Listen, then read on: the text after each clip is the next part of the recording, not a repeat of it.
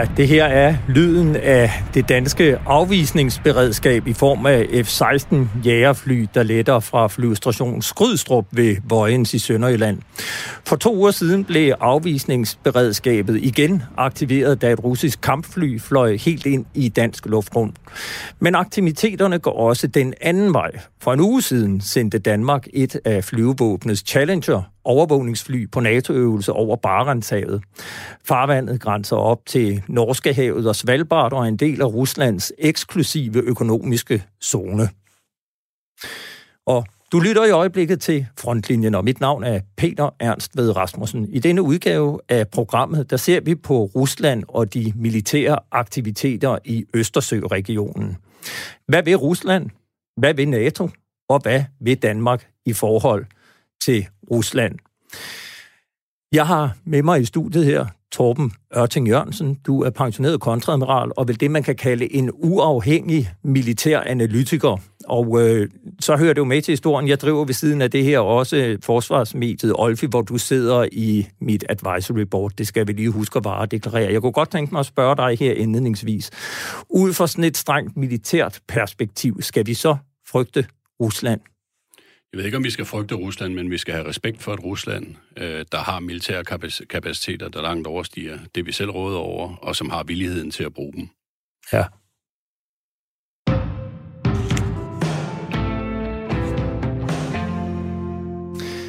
I denne udgave af Frontlinjen, der forsøger vi at komme hele vejen rundt. Vi skal høre en øh, russisk oberst svare på, hvordan man fra russisk side ser på udviklingen i Østersøregionen. Og vi skal høre Øh, Peter Viggo Jacobsen fra Forsvarsakademiet øh, fortæller om, hvordan han ser på Ruslands agerende. Og til slut i programmet taler jeg om forholdet til Rusland med Venstres udenrigsordfører Michael Åstrup Jensen, som også er næstformand i Udenrigspolitisk Nævn. Og så har vi altså Torben Ørting Jørgensen med i studiet hele vejen. Men vi begynder i Sverige som efter års nedskæringer på forsvarsbudgettet igen øger udgifterne til forsvaret, blandt andet med nye ubåde og kampfly.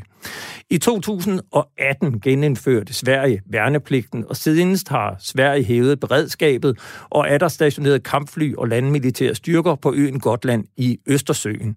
Man fristes til at spørge, hvad er det, som Sverige reagerer på? Det ringede jeg til Johan Nordborg for at finde ud af. Han er leder af den afdeling på Totalforsvarets Forskningsinstitut i Sverige, der beskæftiger sig med Rusland.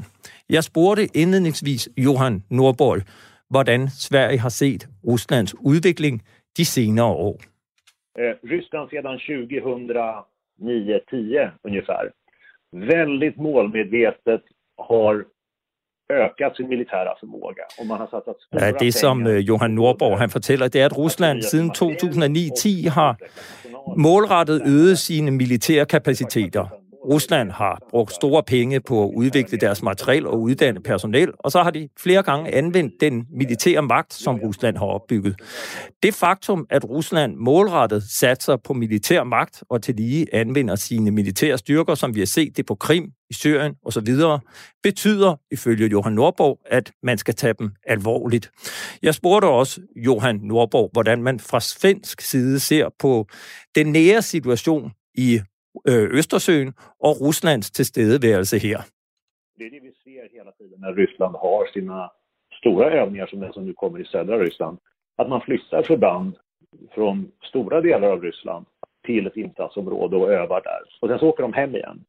Så man kan inte bara titta på vad Ryssland har till exempel i Östersjön. Ja, han siger, at vi ser hele tiden, at når Rusland har sine store øvelser, som den, der snart kommer i det sydlige Rusland, så flytter man tropper fra store dele af Rusland til et øvelsesområde, og så flytter man styrkerne hjem igen. Så vi kan ikke bare se på, hvilke militære kapaciteter Rusland har i Østersøen. Vi er nødt til også at se på, hvor meget de kan mobilisere og forskyde, og på hvor kort tid. Og det er altså Johan Nordborg, der er leder af den afdeling på Totalforsvarets Forskningsinstitut i Sverige, der beskæftiger sig med Rusland. Og så kunne jeg godt tænke mig at spørge dig, Torben Ørting Jørgensen, pensioneret kontradmiral, og altså uafhængig militær analytiker. Hvad er det, svenskerne ser, som vi åbenbart ikke ser? Ja, jeg tror, at øh, det, der er sket i Danmark, det er, at vi har lullet os selv i søvn, fordi at vi oplever os selv som ikke værende et øh, frontlinjestat. Vi har en øh, lang succesfuld tradition for at øh, deltage i internationale engagementer, og det har skabt den her perception af, at krig og konflikt er noget, der sker meget langt væk fra Danmark. Her er bøtten ved at vende, øh, og det tror jeg, at svenskerne har fået øje på. Det har nordmændene fået øje på. Det halter lidt med Danmark, fordi at man stadigvæk er optaget af det, som K-notatet i sin tid efterlod, kapaciteter, der kunne deployeres kampklart, effektivt og dygtigt, der hvor der var Og nu skal du lige fortælle, hvad var K-notatet? Jamen, K-notatet var det notat, der lå til grund for den omstilling af det stationære og mobilisere øh, bare for, værnepligtsbaserede forsvar, vi havde før øh, vi introducerede K-notatet. Efter det, så var målsætningen, at vi skulle gå ind og have øh, vælge de kapaciteter, som vi vil være dygtige til at, øh, at udnytte. Og de kapaciteter, de skulle forudsætningsløst øh, kunne indsættes såvel indenfor som uden for kongeriget, altså logistisk, øh, fremføringsmæssigt osv. Og det var øh, betød, at, at, at for at få orden i det regnskab, så afskar øh, vi os fra kapaciteter, som var målrettet hvad kan man sige, et, et, et enligt og direkte forsvar af Danmark, herunder mobiliseringsforsvaret. Og jeg er øh, nok nået dertil, at vi kommer til at ryste posen igen, fordi at det er ikke længere sådan, at vi bare kan sige, at sikkerhed i, øh, for, for vores del af verden og Danmark er en teoretisk størrelse. Det er altså noget, vi skal til at bidrage aktivt til. Nogen vil jo så sige, at øh, det hænger jo formentlig også sammen med, at Sverige jo ikke er medlem af NATO, og det er Danmark, og, og man kan sige, politikernes argumentation har jo været i forbindelse med det seneste forsvarsforlig, som det indgået i januar 2018, hvor man over seks år vil øge forsvarsbudgettet med 12,8 milliarder kroner, at man siger, jamen, vi er netop på vej til øh, noget af det gamle, så vi både kan rykke ud i verden, og vi kan også forsvare os hjemme i Danmark, derfor øger vi forsvarsbudgettet. Hvad, hvad er dit svar på det? Ja, men så skal man ind og analysere på, hvad det er, vi bruger pengene til. Øh, og øh, der bliver jeg ikke helt så imponeret. Altså faktisk så er det sådan, at vi kommer i pari, øh, når man ser på gennemslaget af de rationaliseringer og bespar- øh, besparelsesøvelser, der stadigvæk har effekt på forsvaret, og som vi implementerede på et tidspunkt, hvor Rusland i øvrigt annekterede Krim. Så kommer vi først i balance om et par år i forhold til det budget, vi havde dengang. Der er også kommet nye øh, opgaver til efterretningstjenesten, øh, Center for Cybersikkerhed og en masse andre ting, som også har kanaliseret eller forbrugt en masse af de forsvarsmidler, der er afsat. Så det ser pænt ud på papiret, men der er ikke meget substans. Er svenskerne helt generelt bare mere ops på, hvad der foregår i Rusland, end vi er her i Danmark? Jeg tror, at svenskerne har et, øh, også i et historisk perspektiv et meget øh, fast blik rettet mod øh, Rusland øh, og en, en meget mere realistisk holdning til det. Du sagde før, at Sverige er, øh, er ikke med i NATO, det er ganske korrekt, men de er dog med i samarbejdet i øh, kanten af NATO, og det er meget interessant at, at, at, at konstatere, at den svenske regering og dens repræsentanter ikke længere taler om, at Sverige er neutral, Sverige er alliancefrit, men ikke neutralt. Det vil sige, at man øh, opretholder friheden til at gå med den side, man i situationen synes er hensigtsmæssigt, og meget peger retning af, at det i hvert fald er forankret godt og trygt i Europa og NATO-rammen. Nogen vil jo sige, øh, at, at det, man ser i Sverige, måske er en overreaktion, mens jeg hører dig lidt sige, at det vi ser i Danmark er en underreaktion. Hvad, hvad, hvad vil du sige til dem, der mener, at, at, det er, at det er en overreaktion, når man øger beredskabet? Man stationerer styrker på Gotland, man øh, øger forsvarsbudgettet gevaldigt i Sverige. Altså, øh, stationeringen ud til Gotland, den kom jo som direkte konsekvens af en, af en amfibieøvelse, og, og det farlige ved en amfibieøvelse... Og, og, det, og, og der skal du lige forklare en amfibieøvelse er, for dem. Det er, hvor du tager marinesoldater ombord på landgangsfartøjer, hvorfra at de kan øh, folde sig ud og, og, og løse de opgaver, de skal. Om sådan et skib drejer til styrbord mod Gotland eller til bagbord mod den øh, russiske kyst, det ved øh, dem, der planlægger øvelsen. Men Sverige sendte et klart signal om, at hvis I vælger at sejle til styrbord, så er vi klar. Og der ligger også en masse symboleffekt i det her, at man, at man øh, agerer øh, på den måde. Med hensyn til den sikkerhed, som vi får i NATO, så hviler den jo også på, at vi opfylder de forpligtelser, vi har, og herunder har vi jo givet tilsavn om 2% til, øh, fors, af, af vores bruttonationalprodukt til for, forsvaret, der halter vi stadigvæk langt efter. Så hvis vi vil øh, dyrke det kollektive forsvar, så er det ikke nok, at vi kommer til sammenskudskilden med vores gode appetit. Vi bliver altså også nødt til at have noget med i, øh, i madkurven at der er øget militær aktivitet i Østersøen. Det fik vi jo så et bevis på her for to uger siden. Fredag den 28. august fløj et amerikansk bombefly af typen B-52 langs NATO's østlige grænse. Og da det nåede ud over Østersøen, blev det imødegået af et russisk kampfly af typen Su-27. Det sker øh, omkring sådan en 40 gange om året i gennemsnit, øh, at det danske afvisningsberedskab skal på vingerne. Men denne gang var det anderledes, for denne gang der bøjede det russiske, russiske kampfly ikke af ved dansk luftrum, men det fortsatte i stedet ifølge NATO et godt stykke ind i dansk luftrum. Det aktiverede så, som sagt, det danske afvisningsberedskab, som består af to F-16-fly på konstant beredskab hos flyvevåbnets Fighter Wing på flystation Skrydstrup. Min kollega Jeppe Rets Husted besøgte afvisningsberedskabet i går.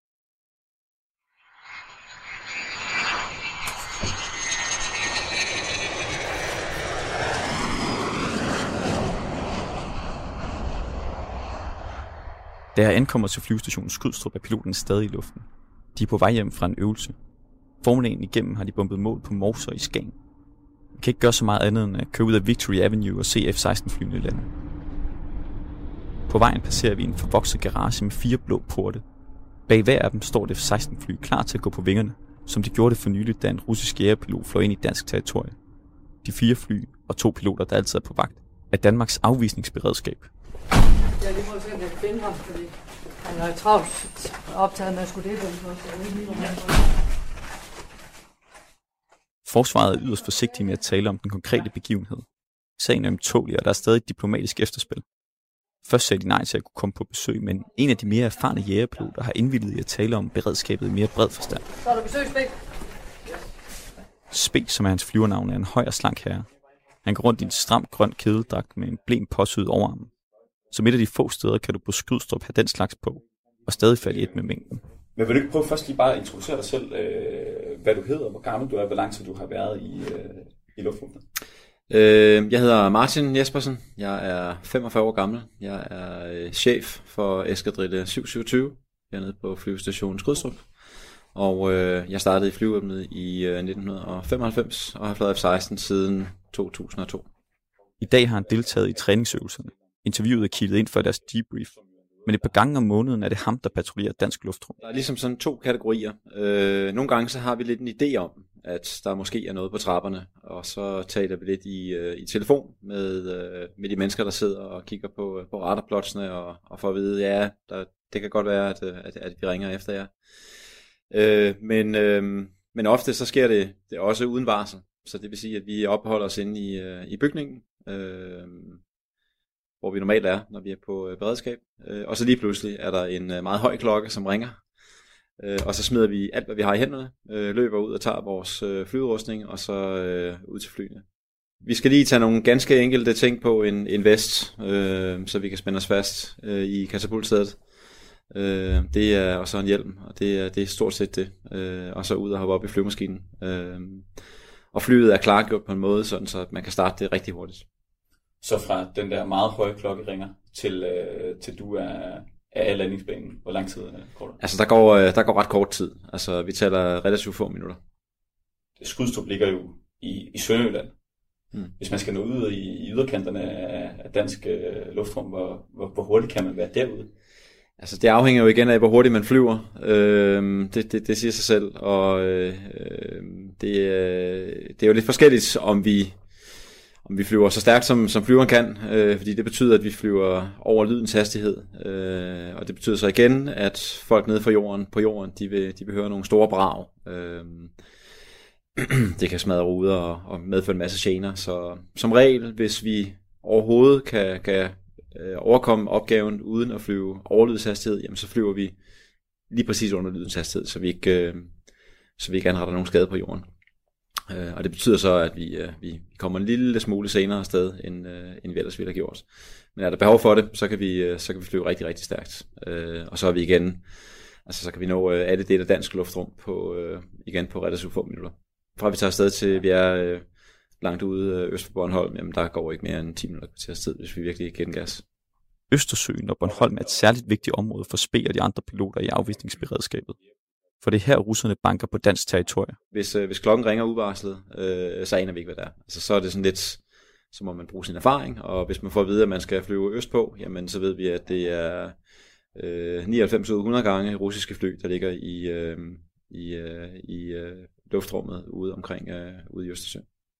Og hvad tænker når man, når man får sådan en, en opringning, hvor man ikke ved, hvad man skal op til?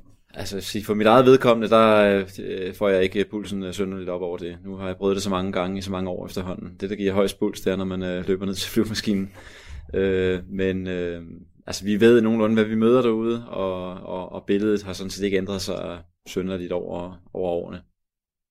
Så det er simpelthen ren rutine efterhånden? Ja, altså øh, der er selvfølgelig lidt ekstra, øh, lidt ekstra travlt, og, og hvad skal man sige, det adskiller sig der selvfølgelig en smule fra, fra daglig træning, fordi altså, øh, vi har jo ikke ringet til, til russerne forinden og aftalt, øh, hvor vi skal mødes henne, men, men, øh, men altså, det, det, det foregår øh, i rimelig god orden, vil jeg sige. På opslagstavlen bag os hænger et billede af en russisk flyver. Et af de billeder, som de danske piloter tager, når de er op for at møde ubudne flyvere tæt på dansk territorium. Ja, altså øh, de her hot scrambles, som vi kalder dem, øh, de sker øh, omtrent øh, i gennemsnit øh, en gang om ugen. Øh, og øh, eksempelvis var de øh, var EVB afsted her til formiddag i øh, Østersøen. Få timer inden interviewet har endnu en hændelse krævet flyene på vingerne. Siden 2013 er det sket cirka 40 gange om året. Hændelserne kaldes hot scrambles, når det handler om ukendte militærfly. Og er det det, så er det russerne i 9 ud af 10 tilfælde. Typisk hvis, det, hvis, hvis, øh, hvis øh, vores øh, kommandocentral de ved det, jamen så vil vi få at vide, hvad det er, vi, vi kan forvente at se derude. Øh, men det er ikke altid, og der, nogle gange så er der også flere end dem, som de har, som de har set. Ikke? Så, øh, første opgave, vi har altid, det er at, identi- at øh, identificere flyet, øh, hvilken type fly er det, og hvad står der på halenummeret, hvad for et nummer har det. Øh, dernæst så øh, er opgaven at, øh, at lige så stille følge efter, øh, og sådan set bare følge med, hvor, øh, hvor flyet nu flyver hen. Øh, og, og, og det er sådan set det, som opgaven øh, består i. Øh, øh, skulle der opstå en anden situation, jamen så er vores næste opgave naturligvis, som du selv siger, at, at, at tilsikre, at de ikke flyver ind i, i dansk, over dansk territorie. Øh, men som oftest så handler det om, at, at vi ligger ved siden af, og så tager vi billeder. Og der ligger vi jo relativt tæt på. Altså, der er vi ikke så mange meter væk, øh, når, vi, når vi fotograferer flyene. Og har, har man kommunikation med, med det andet fly der? Altså, vi taler ikke sammen på radioen, hvis det er det, du tænker på. Men altså, man er jo tæt nok til, at man kan se øh, piloten i cockpittet, øh, og vinke lidt til ham, eller, eller et eller andet, ikke? Ja. Så, det, så det gør man lige? Ja, man kigger jo lige over og, og ser, hvad, hvad der, hvad der foregår derovre, men øh, som rent bare lige et lille vink, og så vinker de tilbage. SPE har selv flået missioner over alle de populære rejsemål, som man kalder dem. Afghanistan, Libyen, Irak og Syrien. Og jeg foreslår derfor, at man til sammenligning kan kalde russiske fly tæt på Danmark en slags storpolitisk drilleri. Men den køber han Altså afvisberedskabet er, er øh, hvad hedder det, Skrødstrups, altså kampflyenes øh, øh, ubetinget vigtigste fredstidsopgave. Altså, det er vores øh, nummer et prioritet øh, over alt andet. Ikke? Det er afvisningsberedskab gør. gøre. Altså, øh, i forhold til hvad der ligger øh, til baggrund af større strategiske overvejelser fra, fra andre sider, det vil jeg ikke, øh, det vil jeg ikke rigtig gøre mig klog på. Øh, men, men, øh, men altså for det meste for os, så, så foregår det meget øh, udramatisk. Vi er der jo heller ikke for at, at eskalere situationen. Altså vi er der jo for at... Øh, at vise, at, øh, at, at, at vi holder, holder øje med, hvad der sker i vores øh, interesseområde, øh, og, vi, øh, og vi er hurtigt på, øh, på vingerne, øh, og det er sådan set det. Men omvendt så, så er vi der ikke for at, at, at eskalere eller fremprovokere en, en, øh, en, en værre situation, end, end der allerede er. Der er så et, et ekstra aspekt i det, altså hvis man kigger sådan specifikt på, på de russiske fly, som vi må øh, trods alt må konstatere er, er, er hovedårsagen til, at vi er i Østersøen. Altså det er næsten altid på grund af, af russiske fly af forskellige typer. Øhm, ofte så har de ikke tændt for deres øh, transponder, og uden det bliver for teknisk, så er en transponder sådan en, øh, et lille instrument, som gør, at øh, flykontroltjenesten i København og Malmø eksempelvis, at de kan se, hvor at de her fly de befinder sig. Således at øh, de kan rute civil trafik udenom. Øh, og det er øh, som nævnt øh, ofte, at de ikke kan se øh, de russiske fly, fordi de ikke har tændt for deres transponder. Øh, og derfor, når vi så ligger med afvis- afvisningsberedskabet tæt på de her russiske fly, jamen så kan Copenhagen Control eksempelvis se, okay, der ligger der ligger vi, og der er altså nok også lige en ekstra. Øh, og så kan de fortælle øh, SAS, at han lige skal dreje lidt udenom. Russerne gør det ofte svært for os ikke at kaste dem som de onde, særligt i den her sammenhæng. Men i 2016 krænkede to danske F-16 fly også Sveriges luftrum. Og derfor er jeg også lidt spændt på at høre spe om de danske jægerpiloter også til tider aktiverer russernes beredskab. Altså, øh, øh, det, det er jo sådan lidt øh, det der med hønen og ægget, kan man sige, fordi øh, hvis vi for eksempel flyver ved Bornholm, og der kommer et russisk fly op, så kan man sige, er de op for at kigge på os, eller kigger vi på dem?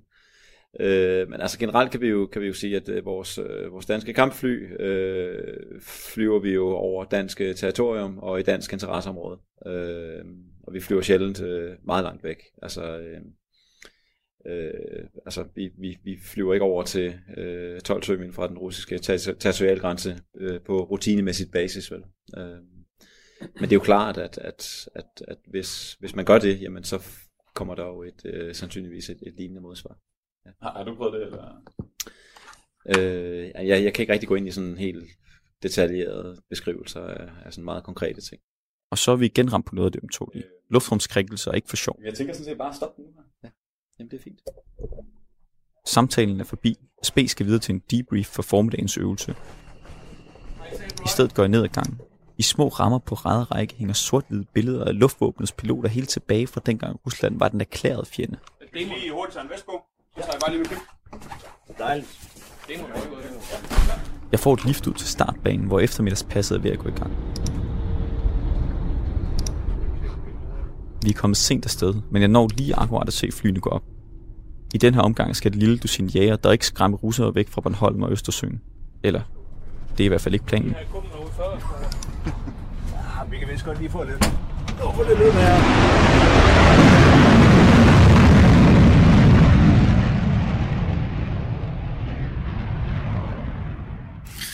Er således øh, to F-16-flyene afsted, og vi fik øh, Jeppe Retshusted vel hjem igen.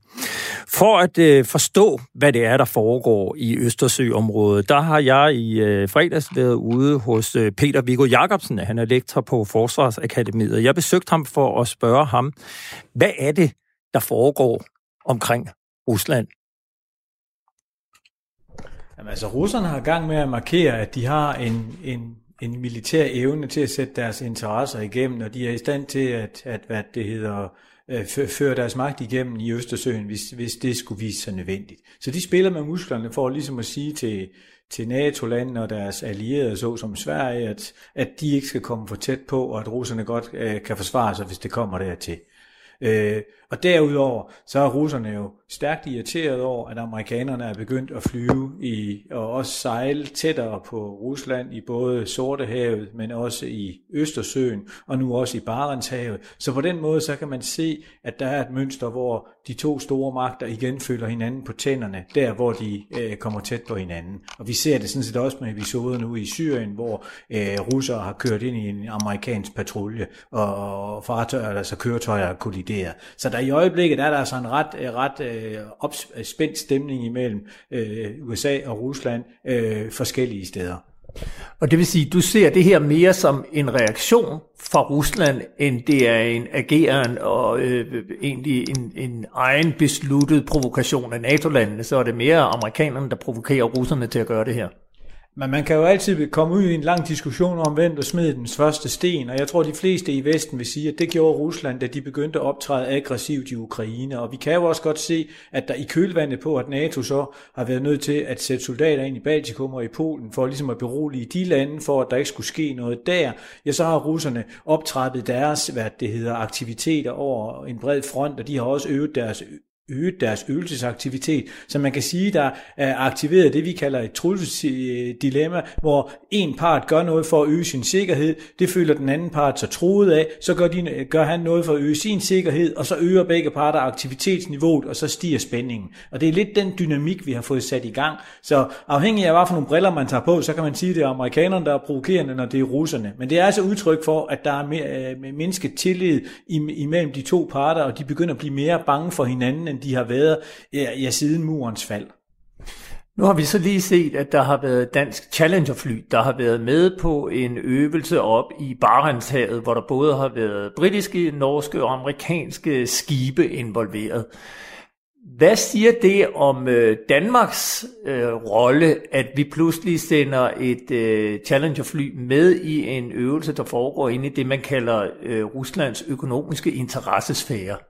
Jamen altså det, at det foregår inde i Ruslands øh, økonomiske interessesfære, det er lidt vigtigt set ud fra det folkeretlige, fordi hvor russerne fløj ind i dansk territorium over Bornholm, og det må man simpelthen ikke, så gør de allierede lande ikke noget i Barentshavet, som de ikke må. De er stadigvæk ikke inde i det, der egentlig er russisk territorialfarvand, øh, og hvor de ikke må være.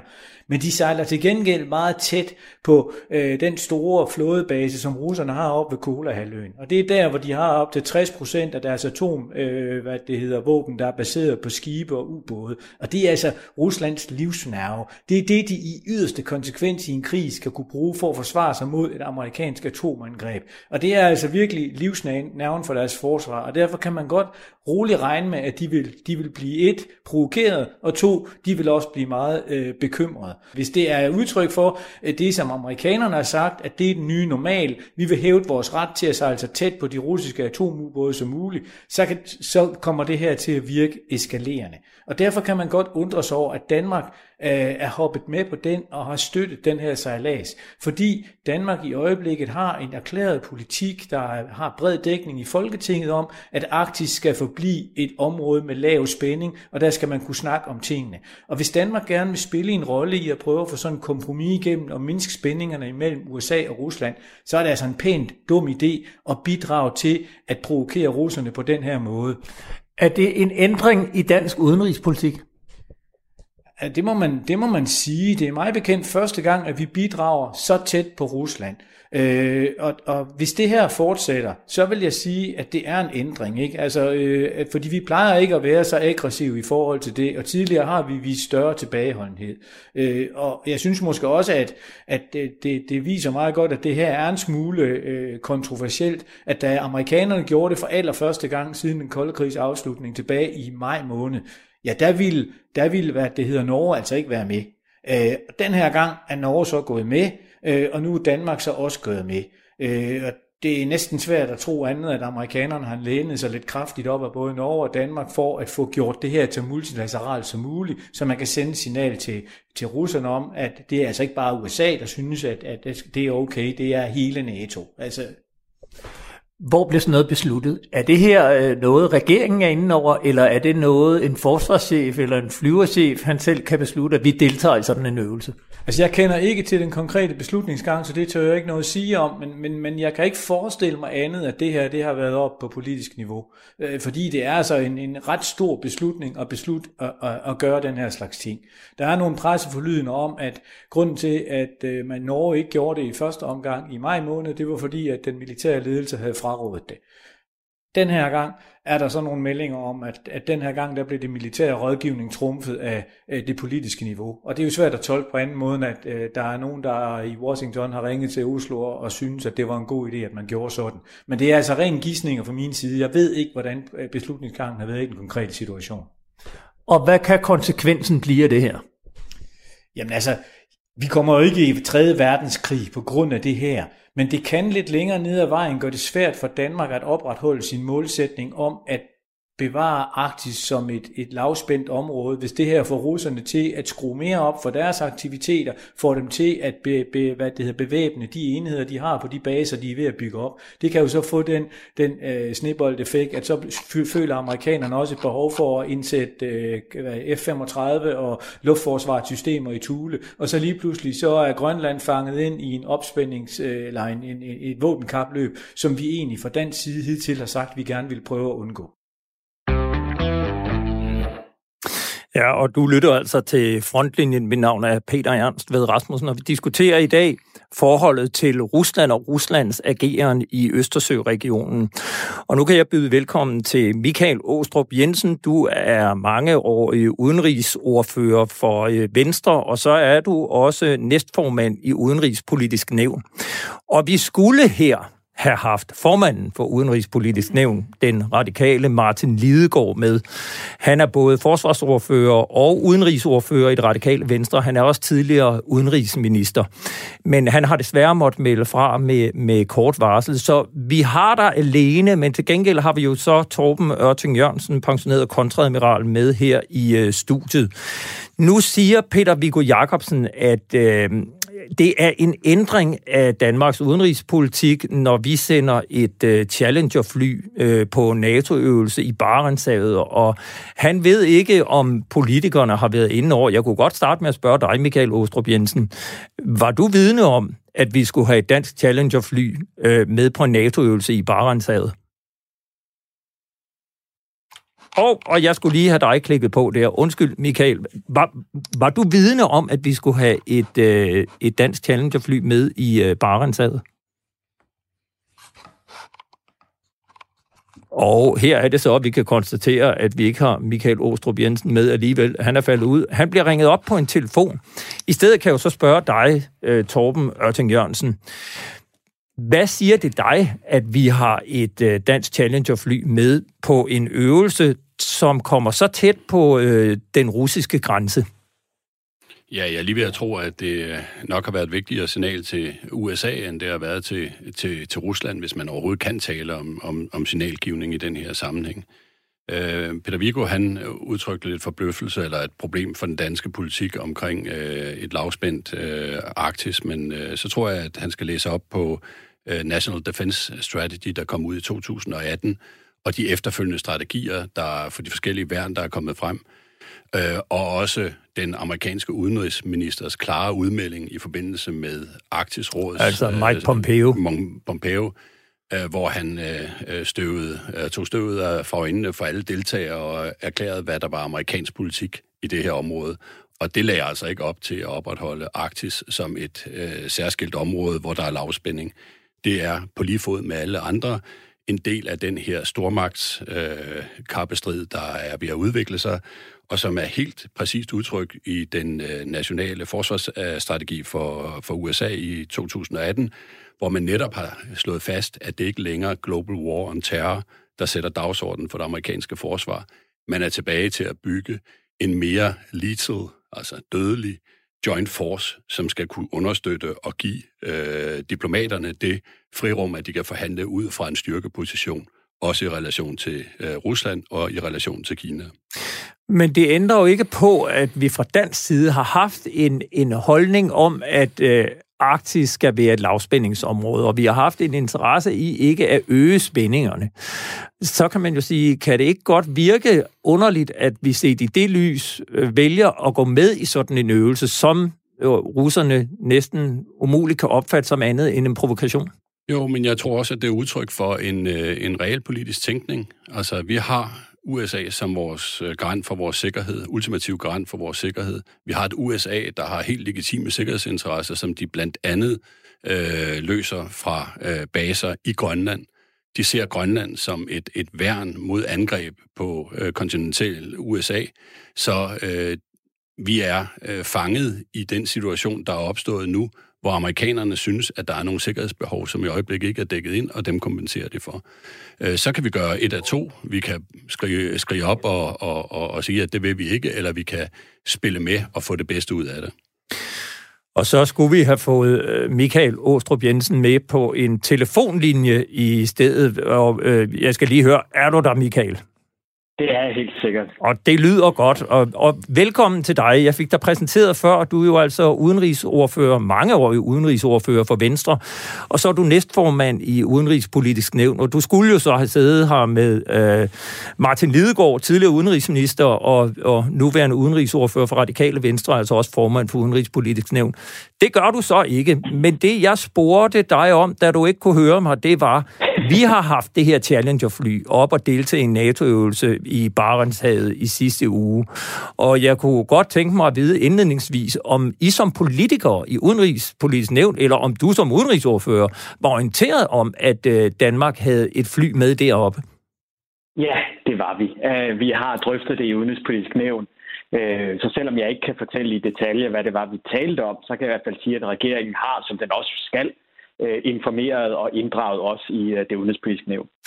Og det, at vi sender et øh, fly med på en NATO-øvelse, der foregår i Barentshavet, og som altså er inde i den øh, eksklusive økonomiske zone, Ruslands eksklusive økonomiske zone. Det er jo det, som Peter Viggo Jacobsen, han mener er en markant ændring i vores udenrigspolitik, fordi vi gerne vil holde Arktis som et lavspændingsområde. Oplever du også det her øh, som en markant ændring af vores udenrigspolitik i forhold til Rusland? Nej, det gør jeg faktisk ikke. Jeg oplever det derimod som et modsvar øh, til den aggressivitet, vi desværre har oplevet fra Ruslands øh, side igennem øh, de seneste par år. Øh, vi skal ikke glemme, at det er Rusland, øh, som øh, altså har øh, både i ord og handling øh, ageret den her, skal vi sige, meget aggressiv linje, både i retorik, som sagt, men også i handling. Øh, for alt lige fra øh, den her overskridelse af dansk øh, luftrum øh, over for Bornholm for nylig.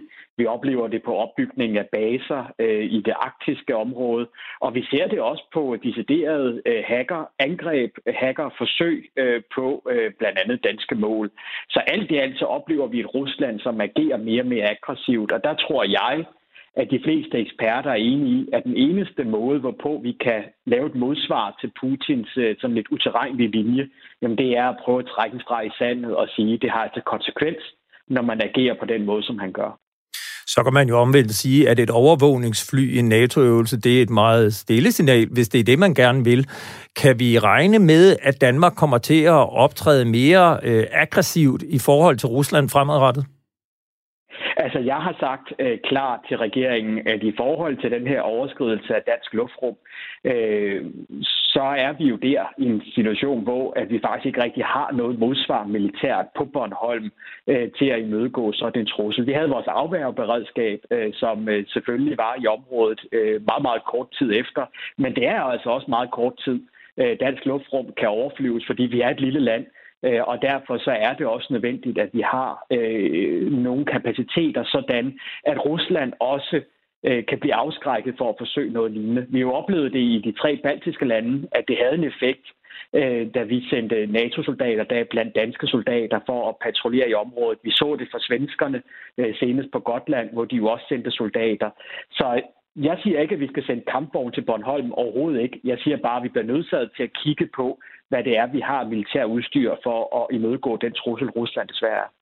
Altså, Bornholm har jo historisk set spillet en øh, meget stor forsvarspolitisk rolle. Vi skal huske på, at Bornholm blev først befriet et år senere end Danmark efter 2. verdenskrig. Det førte til oprettelsen af Bornholms værn, som øh, nu ikke rigtig eksisterer mere. Siger du, at vi skal måske ikke direkte sende en kampvogn til Bornholm, men øge den militære tilstedeværelse på Bornholm? Jeg siger, at det i hvert fald er nødvendigt, at vi har øh, noget øh, antiluftkapacitet øh, i området i den ene eller anden grad, og det er så det, vi skal kigge på, hvordan vi kan få håndteret det. Så kunne jeg godt tænke mig at spørge dig, Torben Ørting Jørgensen. Hvad er din reaktion på, at Danmark sender et Challenger-fly med på den øvelse i Barentshavet? Jamen altså, min reaktion på det, det er, at det er en erkendelse af de realpolitiske realiteter, at øh, amerikanerne har taget en fornyet interesse i Grønland, i Arktis, øh, og den er ikke friholdt fra øh, deres øvrige øh, mere øh, potente optræden over for både Rusland og, og over for Kina. Så hvis vi vil være øh, med og have indflydelse, så bliver vi nødt til at spille efter det partitur, som øh, USA har lagt frem. Og jeg tror, at øh, man roligt kan konstatere, at øh, den arktiske idelfred, den kommer vi til at forholde os en lille smule anderledes til. Øh, og vi kommer også til at erkende, at øh, der, Danmark er geografisk, når vi kigger ned på den sydlige del, et lille land, der er ikke langt fra Bornholm til øh, resten af, af, af Danmark. Så selvom at det er sympatisk, at vi vil sætte noget øh, luftværn eller, eller missilsystemer op på Bornholm, så kommer vi altså til at tænke hele Danmark ind i det her. Og det er en ændring af de rammevilkår, som dansk forsvar har, og den opgaveløsning, vi skal, præmissen, dengang vi lavede K-notatet og det øh, kapacitetsbaserede forsvar, det var, at der ikke var nogen trussel fra, fra Rusland. Øh, med situationen i Hvide Rusland, Belarus og, og med alle de andre ting, vi har været vidne til, så tror jeg, at tiden er kommet til, at øh, politikerne mander sig op og gør alvor af det tilsavn, de har givet i øh, NATO om at øh, øge forsvarsbudgettet hen mod de 2% af bruttonationalproduktet, som, som øh, vi har sagt ja til.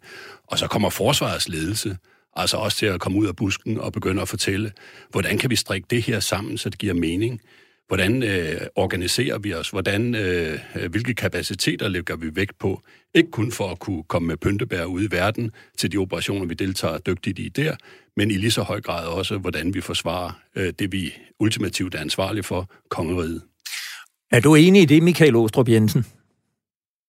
Ja, det er jeg faktisk. Og det er jo også derfor, at jeg er glad for, at vi øh, i det mindste har fået tilført de her halvanden milliard øh, til øh, forsvarsforlis pengekassen. Men derudover har, har jeg også sagt, at, at vi bliver nødt til at kigge på flere penge. Om vi lige skal nå op på 2% i den nærmeste overskuelige fremtid, det tror jeg bliver svært. Nu kan man jo stilfærdigt sige, og det er jo selvfølgelig sørgeligt, at, at nu rykker vi jo lidt længere op på vores BNP-barometer øh, forventeligt, fordi vores BNP jo desværre falder øh, på baggrund af coronakrisen. Øh, men, men det, er jo, det skulle gerne ikke være på den måde, at vi når nærmere på de 2 procent. Det skal selvfølgelig være på en reel opbygning af vores militære forsvar som, en, som en trussel mod Rusland. og og det er på alle måder. Altså, det er både det konventionelle, det er både i forhold til antallet af mennesker, sådan at vi også får en, en fornuftig reservestyrke, og så handler det selvfølgelig om, at vi stadigvæk også skal kunne have en international internationalt orienteret styrke, vi kan sende rundt, blandt andet til de tre baltiske lande, eller længere væk, Irak, Afghanistan osv. Så, så, så på den måde er jeg faktisk enig, selvom jeg ikke kan stå og love, at vi når 2% i løbet af en øh, overskuelig fremtid. Nu taler du om en mulig eller om russisk øh, provokation. Vi kunne jo godt tænke os her på frontlinjen at høre, hvad russerne siger til det her, der foregår. Og øh, vi er så heldige her på radioen, at vi har en øh, medarbejder, som øh, hedder Christian Magnus Damsgaard Jensen. Han har en fortid som sprogofficer uddannet i øh, russisk. Og velkommen i studiet, Christian Magnus. Øh, du har blandt andet hjulpet med at tolke i Ukraine, og, og vi gav dig en opgave, Jeppe Retusted og jeg, at du skulle prøve at finde en, en militæranalytiker i Rusland, du kan forholde sig til det her, øh, at, at Rusland har været inde i dansk luftrum, og hvad siger russerne til, at, at vi har et fly, der flyver med op i Barentshavet? Kan du ikke sige, hvad gjorde du? Jamen altså... Vent, og hvis jeg skal lige have tændt her for øh, Christian. Sådan. Der er ikke så meget lyd. Vi prøver her. Nej. Ellers så kan jeg hoppe over til... Ja, prøv at Du får lige uh, Tøgers mikrofon. Altså, vi var jo faktisk uh, mere... Ja, er der lyd igennem? Ja, ja, der er lyd igennem. Vi var jo faktisk uh, lidt mere ambitiøse i starten, for at det ikke skal være løgn. Altså, vi ville gerne have talt med det russiske forsvarsministerium. Vi vil gerne have hørt, hvordan ser de øh, på den øvelse, der har været i Barentshavet og så videre. Det viser at være lidt op ad bakke. Så fik vi til gengæld fat på Konstantin Sivkov, som er vicepræsident ved Akademiet for Raket og Artillerividenskab. Øh, det ligger i Moskva, det her det er et akademi, som blev oprettet i 1994 under Boris Yeltsin, og det er sådan et, et akademi, hvor man forsker i anvendelsen af raketter og artilleri, og, og hvordan man kan anvende det bedst muligt, altså skabe mest mulig skade. Og vi spurgte ham så også, altså, hvad de grundlæggende russiske interesser i, i Østersøen egentlig er. Og det kan vi jo lige høre her. В настоящее время интерес Российской Федерации в Балтийском море состоит в том, Ja, og, og, og, og hvad siger han egentlig her? Altså det, han fortæller her, der udlægger han ligesom Ruslands grundlæggende interesser. Han, han fortæller, at Ruslands først og fremmest bare gerne vil have af Østersøen. Det er et fredeligt hav, at krigshandlinger og forberedelser til krigshandlinger, det minimeres. Og så siger han også, at, øh, at det er helt centralt for Rusland, at der er fuldstændig fri passage for skibe i Østersøen. Og derfor så skal man også altså, helt, altså minimere eller helt eliminere militære øvelser i, i Østersøen. Og, og, og hvad så med, hvordan forholder han sig til det her spørgsmål om øh, det russiske jægerfly, der, øh, der var inde i, i dansk luftrum? Skal vi tage den her? Du kan der prøve at her. sætte klippet på, jeg tror...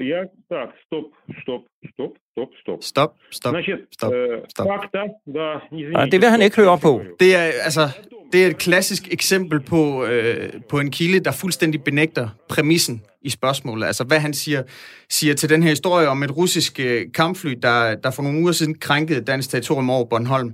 Han siger, at, at jeg, jeg bliver simpelthen nødt til at stoppe dig der. Vi skal, hvis vi skal tale om fakta om, hvorvidt dansk luftrum det blev krænket, så er det jo kun et faktum, hvis det er bevist, hvis man har fixeret et russisk kampfly i dansk luftrum over Bornholm eller Hav.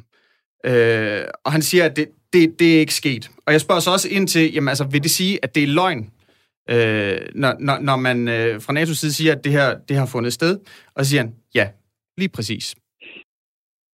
Og så er der det øh, sidste spørgsmål her omkring øh, den danske deltagelse i øvelsen i Barentshavet.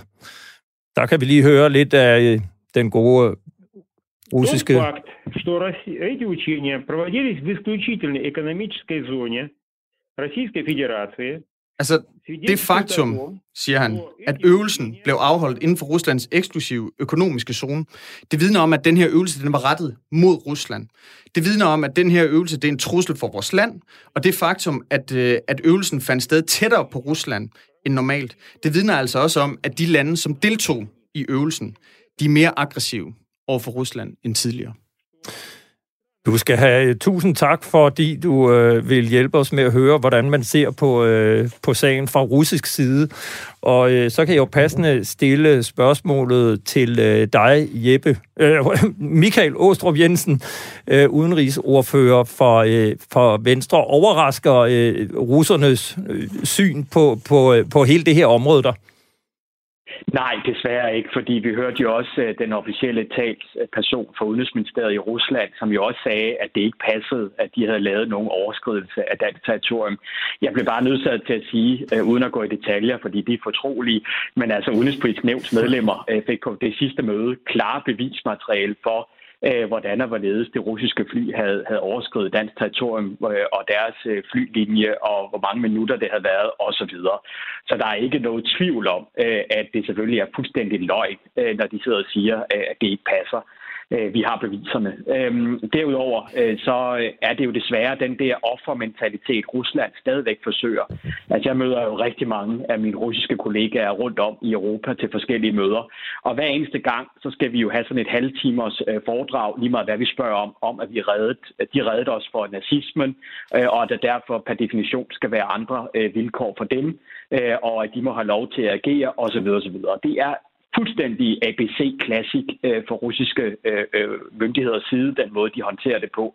Problemet er bare, øh, at i stedet for at sidde og smile og grine det af det, så ser vi jo, hvordan de agerer rundt om øh, i alt lige fra Ukraine til øh, øh, Belarus, øh, til den måde, de laver over for os i spionage, i forhold til hackerangreb. Og det er jo ikke noget at grine af. Og derfor så bliver vi nødsaget til at agere på den måde, som vi gør, for som sagt at kunne, kunne vise klart, at det altså har konsekvenser, når man er så aggressiv, som Putin er. Altså, man kan jo i hvert fald sige, at, at der har været øh, nogle år med relativt øh, fredeligt eller roligt sameksistens med Rusland efter murens fald, og øh, øh, inden at det vi ligesom så Rusland gå ind i, på Krim og i Ukraine og i Syrien. Og så har der været nogle år her, hvor, hvor, hvor det øh, langsomt, men alligevel sådan ganske øh, kontinuerligt er eskaleret til en situation nu, hvor vi altså har de her scramblinger, som vi kalder det her, når afvisningsberedskabet skal på vingerne. Der er flere sådan øh, bløde konfrontationer, som, som den her øvelse op i øh, Barentshavet. Og så har vi jo altså også set, at, at NATO på en lang række områder begynder at lægge øvelsesaktivitet tæt, tæt op af Rusland. Er vi på vej til sådan en, en genoptrapning af, øh, af konfliktforholdet mellem Vesten og Rusland, som minder mere og mere om det, vi så i den kolde krig, Michael Ostrup Jensen? Det ærlige svar er ja. Altså det her, det er sådan en kold krig version 2.0. Øh, og, og det er jo også det, vi nu har taget kendelsen af, og det tror jeg alle europæiske lande har taget kendelsen af, og så er det, vi er i gang med at opbygge vores nationale forsvar. Det er jo ikke, fordi vi synes, det er sjovt at bruge mange milliarder øh, på det. Vi vil meget hellere bruge de milliarder på sundhed, på ældreområdet eller på børnepasning eller noget andet. Men det er bare nødvendigt, fordi det her det handler om, om vores sikkerhed. Øh, og så det er ligesom den berømte øh, brandforsikring, man tegner på sit hus. Man håber, man aldrig får brug for den, men vi bliver nødt til at tegne den. Øh, og det er det samme, jeg ser lige nu, at nu oplever vi altså, øh, at, at der desværre er risiko for brand, øh, og derfor bliver vi nødt til at gøre det. Og det, der har gjort det endnu værre i forhold til, skal vi sige, den klassiske kolde krig, det er jo alle de her hybrid konfliktmuligheder, som, som Rusland udnytter voldsomt. Og det er det, der gør det endnu mere farligt, fordi så er det også, det bliver meget mere utilregneligt for, hvad det er, der kommer til at ske. Så, så svaret er ja, det er desværre en farlig tid. Alene bare i de 10 år, jeg har arbejdet med udenrigspolitik, oplever jeg en voldsom forværing øh, i forhold til for 10 år siden, og det er sørgeligt. Så kunne jeg tænke mig at spørge dig, øh, Torben Ørting Jørgensen. Altså, øh, nu, nu ser vi så den her eskalation. Du siger selv, at vores forsvar ikke er øh, rustet til den øh, nye trussel, altså den mere nære trussel, fordi vi gennem mange år øh, lavede forsvaret, bygget forsvaret op, så vi skulle være klar til at rykke ud i verden. Jeg kunne godt, øh, jeg kunne godt tænke mig at spørge dig, hvad ser du, der skal til? Altså, hvor skal vi hen med dansk forsvar for at være rustet til den moderne trussel? Altså, vi skal til lommerne. Øh, det nytter ikke længere, at øh, altså, og, og, og det går alt lige fra, øh, hvor mange soldater, hvor mange skibe, hvor mange fly vi har, også til øh, i hvilket omfang, at de rent faktisk har den udrustning og det materiel og den logistik, der skal til for, at de kan løse deres opgaver herunder våbensystemer. Altså, det nytter ikke noget, at vi har en af verdens bedste fregatter sejlende rundt, hvis øh, øh man kalder dens missillauncher, eller den øh, anordning, der er til at fyre missiler af, for katedralen, fordi den er gabende tom. Altså, man bliver nødt til at, at trække igennem og så øh, sætte ord bag øh, ens intentioner. Jeg synes også, hvis jeg var politiker, at så ville jeg begynde at aftvinge min forsvarsledelse et eller andet, der reflekterer, at også de har erkendt de øh, forandringer i rammebetingelserne, som, øh, som, øh, som Michael øh, redegør gør for her. Fordi der savner jeg virkelig nogle, noget klar signalgivning. Jeg synes ikke andet, end jeg ser henovervridende om, at vi er bagland, og der sker ikke noget, og ingen risiko, og lavspænding, og, og, og så videre, og så videre. Nu må vi altså se at få en forsvarsledelse med en lille smule ild i øjnene, der begynder at forholde sig til den virkelighed, som alle vi andre øh, er en del af, og kan se, og så komme med nogle konstruktive indspil til, hvordan vi udvikler forsvaret. Øh, og det kan jeg jo passende spørge dig om, Michael Ostrup Jensen. Mener du, at vi har en øh, forsvarsledelse, der, øh, der, kan man sige, reflekterer forsvarets øh, tænkning, den virkelighed, øh, du ser, og som vi hører øh, Torben Mørting Jørgensen fortælle om her? Jeg ser ikke helt så sort på det, som, øh, som, som han gør. Øh, jeg må indrømme, at jeg oplever en velvillighed til, at nu har vi en ny konkret trussel, øh, og det er den, vi må agere på. Men lad os være ærlige, altså også det politiske niveau øh, har vågnet for sent op til den her trussel. Så det er jo så at sige hele systemet, der først nu er, er ved, altså det er den berømte supertanker, der først nu er ved at vinde og nu skal vi til at agere efter det her. Altså selv også på de uh, Taxø Jensen-rapporten på det udenrigspolitiske område og andre uh, tog jo heller ikke højde øh, for de her konkrete trusler. Den er altså ikke mange år gammel. Så det er jo mange, både eksperter, som uh, politikere, som uh, forsvarsledelse osv., som nu er ved at vågne op til en virkelighed, som vi alle sammen havde håbet på ikke skulle ske, nemlig at vi oplever Rusland lidt som under den kolde krig. Det eneste gode nyt er, og det er jo det, der er vigtigt at holde fast i, det er, at deres økonomiske muskler er heldigvis ikke lige så gode, som de var i velmagtsdagene under Sovjetunionen. Og det gør også, at det er sværere for dem øh, at agere lige så stor en militær trussel mod os, som dengang. Det dårlige er, at de desværre agerer mere uselregneligt, øh, end de gjorde under øh, den, den kolde krig klassik. Øh, og det betyder også, at vi oplever de her hybride trusler, øh, som er rigtig, rigtig alvorlige, for de kan lige pludselig eskalere ind til alt muligt forfærdeligt. Øh, så, øh, så det er ikke for at sige, at, at det ikke er alvorligt. Jeg siger bare, at det er en anden trussel, end det vi havde i 70'erne, 80'erne osv. Det skal du have lov at komme til, Torben Martin Jørgensen. Ja, altså, jeg har i hvert fald savnet nogle klare udmeldinger fra forsvarets ledelse om, at man øh, har erkendt situationen, punkt 1, og at man øh, er ivrig efter at reflektere med at tilbyde nogle alternativer og nogle udviklingsperspektiver for forsvaret, baseret på de ændrede rammebetingelser. Så er der et andet forhold, jeg også vil gøre opmærksom på. Mens vi under den kolde krig havde en relativt fasttømret NATO-alliance, så er vi altså nu i en situation, hvor vi har en øh, amerikansk administration, som har anfægtet, om man ville stille op for at forsvare europæere, øh, som har, øh, vi har øh, to medlemslande nede på sydflanken, Tyrkiet og Grækenland, som er på kanten af, af at gå i krig med hinanden. Og NATO er en alliance, som agerer ved konsensus.